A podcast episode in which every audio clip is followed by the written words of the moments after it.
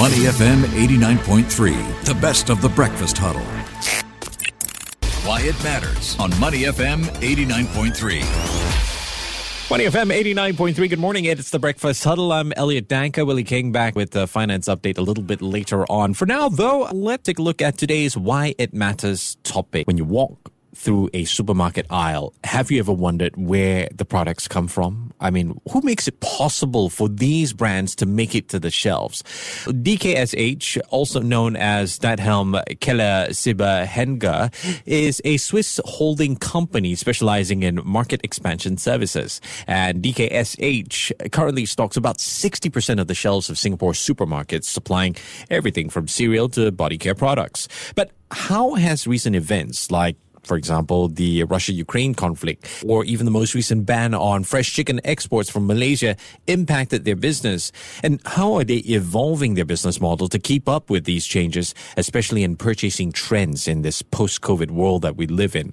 Well, on the line with me is Tan Ken Jek, who is head DKSH Singapore and Vice President Fast Moving Consumer Goods, DKSH Group. Good morning. How are you? Good morning, Elliot, um, and thanks for having me interesting day to be talking about how food makes the aisle, especially when I'm sure a lot of our listeners will be heading to the supermarket to prep for the week. They'll be having you guys top of mind. DKSH, Singapore's number one food service and food distributor. What else could you tell us about the company? Oh, uh, well, um, uh, DKSH is actually, in fact, a market expansion services company.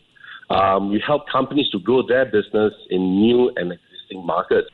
Um, DKSH, we have got four different business units. You know, um, we have got the FMCG, the fast-moving consumer goods. We have got the um, healthcare. We have got the technology, and last but not least, the performance material.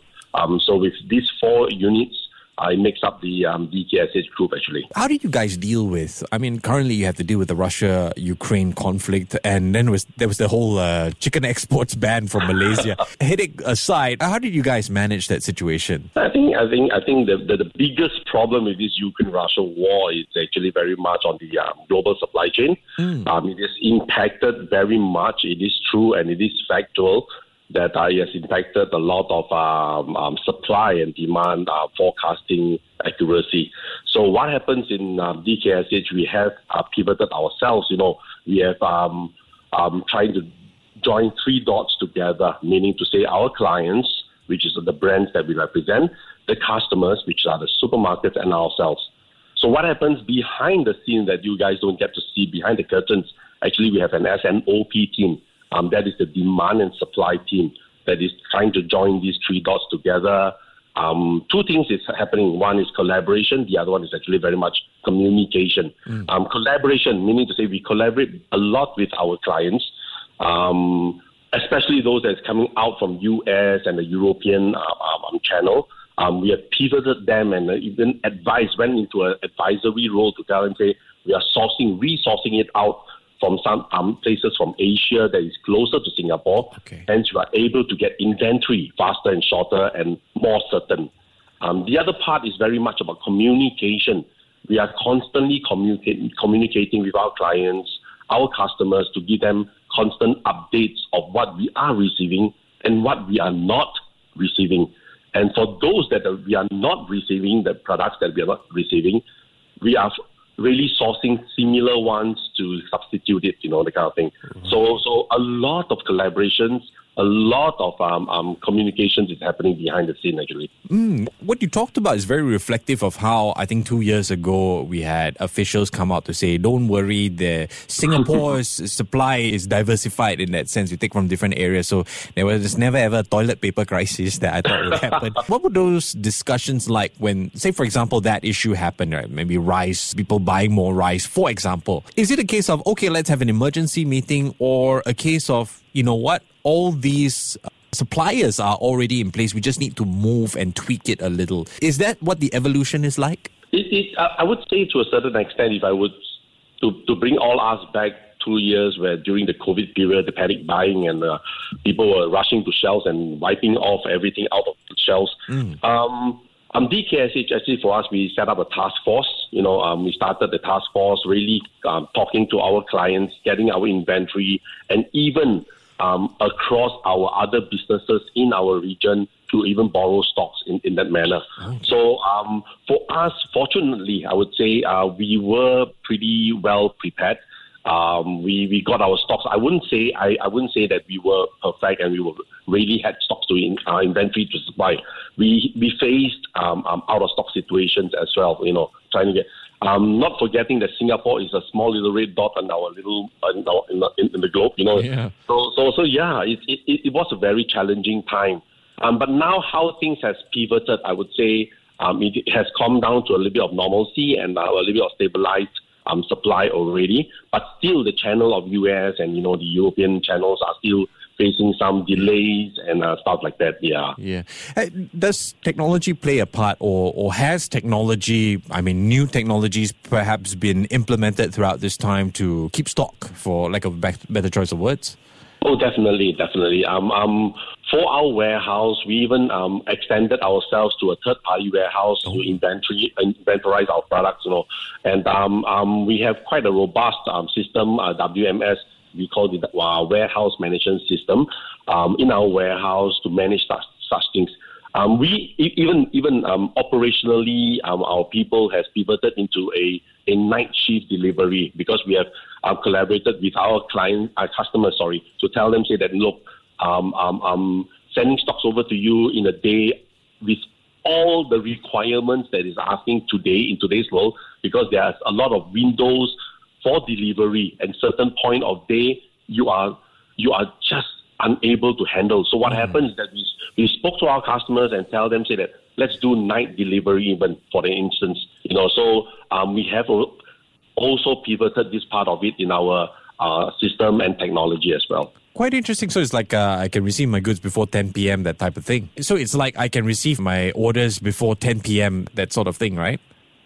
Um, yeah, that, that that will fall very much into the e-commerce online. Okay, platform. okay, okay. Yeah, yeah. Um, um, behind the scenes, um, what I'm referring to is all those that is down to the supermarket, the brick and mortar um, um, um, stores and ah. stuff like that.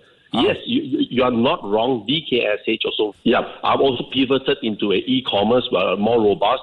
Um, we used to only do um, um, um, service only the B2B we have extended ourselves with a JV to do a B2C to outreach. Um, and that is where your question about um, are we delivering it by, by, by 10 o'clock, by two hours and stuff like that, we have pivoted ourselves and we are branching out into this sector as well. Ah, very. Uh, it also creates jobs in that sense because there's more demand for delivery. Definitely, definitely. Mm, that's nice to hear. I understand you guys at DKSH are expanding your services in the food service and retail scene. What could you tell us about this new business segment? Oh, oh yes. I, um, um, we have been um, around actually with the food service retail. We have been there all the time. Um, I'm, I'm proud to say that DKSH has been number one in the retail sector. Um, food service is something that we see, you know, the consumers after the post-COVID, um, um, I would say revenge eating, if I may use that. Ah. Everybody's with family, they are all out to the HoReCas. HoReCas meaning to say the hotels, restaurants, cafes, um, they are all going out to have their, their meals. And um, food service are the guys that is actually um, servicing this channel, um, food solutioning and uh, condiments, you know, and things like that. So yes, we are actually very strong. Um, we have also collaborated with you know, QSR, the quick serve restaurants, uh, the big few um, quick uh, fast food chains in Singapore as well. Collaborated with them on uh, um, products that is um, on on long term basis. Mm. We've been having this conversation at least for the past two weeks about, in spite of the fact that e-commerce is on the rise or digitalization is on the rise, right? There are still some businesses that don't really get on board these platforms. Are you guys facing that with your clients? Do you guys help your clients with regard to getting on board e-commerce platforms? Definitely, because um, I would say a good um, um, good piece of our clients are all on the e-commerce platform. Mm. Um, like I said, we have our we are very very strong with our B two B uh, business, and we have just developed a JV with um, to to service the B two C part of the business. So um, and consumers, honestly, you see during the COVID days, they are kind of forced um, to be able to go online and adaptation. You know, so what happens is that now that the market is all kind of open. Um, um, the brick and mortars, you can see a very gradual and stable growth. Yeah. Um, but not forgetting the e-commerce is a convenience kind of um, buying for uh, the consumers. So uh, that part of that chunk of that business in in in, in uh, the online business or e-commerce is still a huge pie of business now. That, and we are able to service the part of that business as well. You guys have a very collaborative approach to a lot of the work that you guys do. I mean, at least that's the sensing I'm getting from a lot of the solutions that you've been giving me. That, definitely, we, we, we are a distributor in nature. Yeah. So collaboration is something that is um, on top of all our minds all the time. Because how we collaborate with our clients, which is all the brands in um, multinational company brands that we have, all the way down to even local brands that we represent. So, um, and th- that is one dot that we are joining. The next dot is really down to the customers. So the collaboration has got to be a 360 kind of thing, and uh, we are like the distributor sentiment to all this, and we are we are we are we are really collaborating and joining dots together. So collaboration is always um, tops in mind for us actually. One of the things I wanted to talk to you about was this post COVID consumer trends. It's an interesting one because once, you know, certain restrictions were lifted, we saw so called like travel, revenge travel or revenge shopping, right? And then now there's this whole notion of, okay, inflation, maybe we're going to get a bit of a recession. I mean, what are you guys seeing in terms of this super fast consumer trends that are changing right now? Right. I think I think um, a, a few things that uh, um, um, um, um, we are influencing. I would say um, one is really about this inflation in Singapore. Um, for us, you see, um, we, we are a distributor. We have a huge basket of clients or brands that is with us. We hold a high level of um, category that we are representing as well. And the word is really very much on leveraging. So um, um, um, on, on this case of leveraging, when we are able to leverage across many brands to make up a certain ca- category, we are kind of able to influence to mitigate number one the inflation of pricing or even uh, phasing out. Um, inflation of fuel and um, you know and, and freight costs is something that is factual and it is real. All right, but um, mitigating and influencing it is something that we are able to provide to our clients and even to the consumers. So, um, post COVID, we are talking about that um, uh, craze, revenge of uh, revenge travel and stuff Yeah, like that. yeah. Indeed, that it is real, especially applicable to Singaporeans. uh, and and and, and in, in June period, I would say there's there's there's there's a pretty huge group of revenge travelers did not have their chance to travel. And very much in uh, year end, I think most probably that's going to happen. So what happens is that uh, for us, and on top to top that up is uh, you know the Chinese New Year is very very close Yeah. with the festive into this year and stuff like that. So what happens is that um, for us, we are already like collaborating with our clients and also our customers to really offer products off in the shelf and to make sure uh, our customers' shelves are all filled up with our products rather than going on and out of stocks. Uh, kind of thing, you know. So that is one one way we are we are we are really uh, trying to uh, tackle. Do you foresee? I mean, we are talking about these changing consumer trends, right? Do you foresee that there will be a continued so called settling down period as we finally enter a new norm? Yes, I would say so. Um, um, um, a new norm has has has already actually affected. It's it's, it's already there.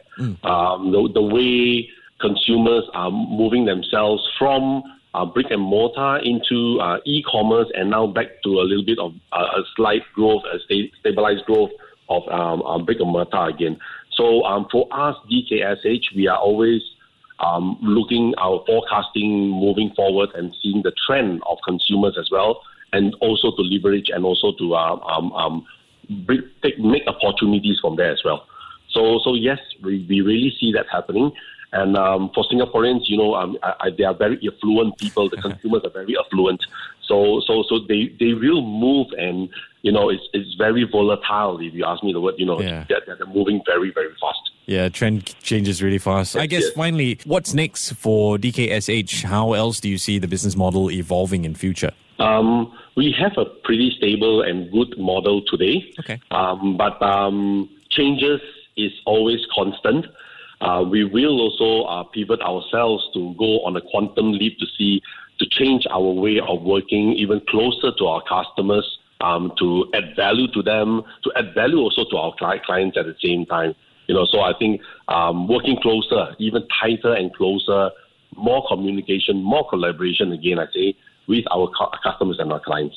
All right, then. I've been yeah. speaking with Tan Ken Jek, who is head DKSH Singapore and Vice President Fast Moving Consumer Goods for DKSH Group.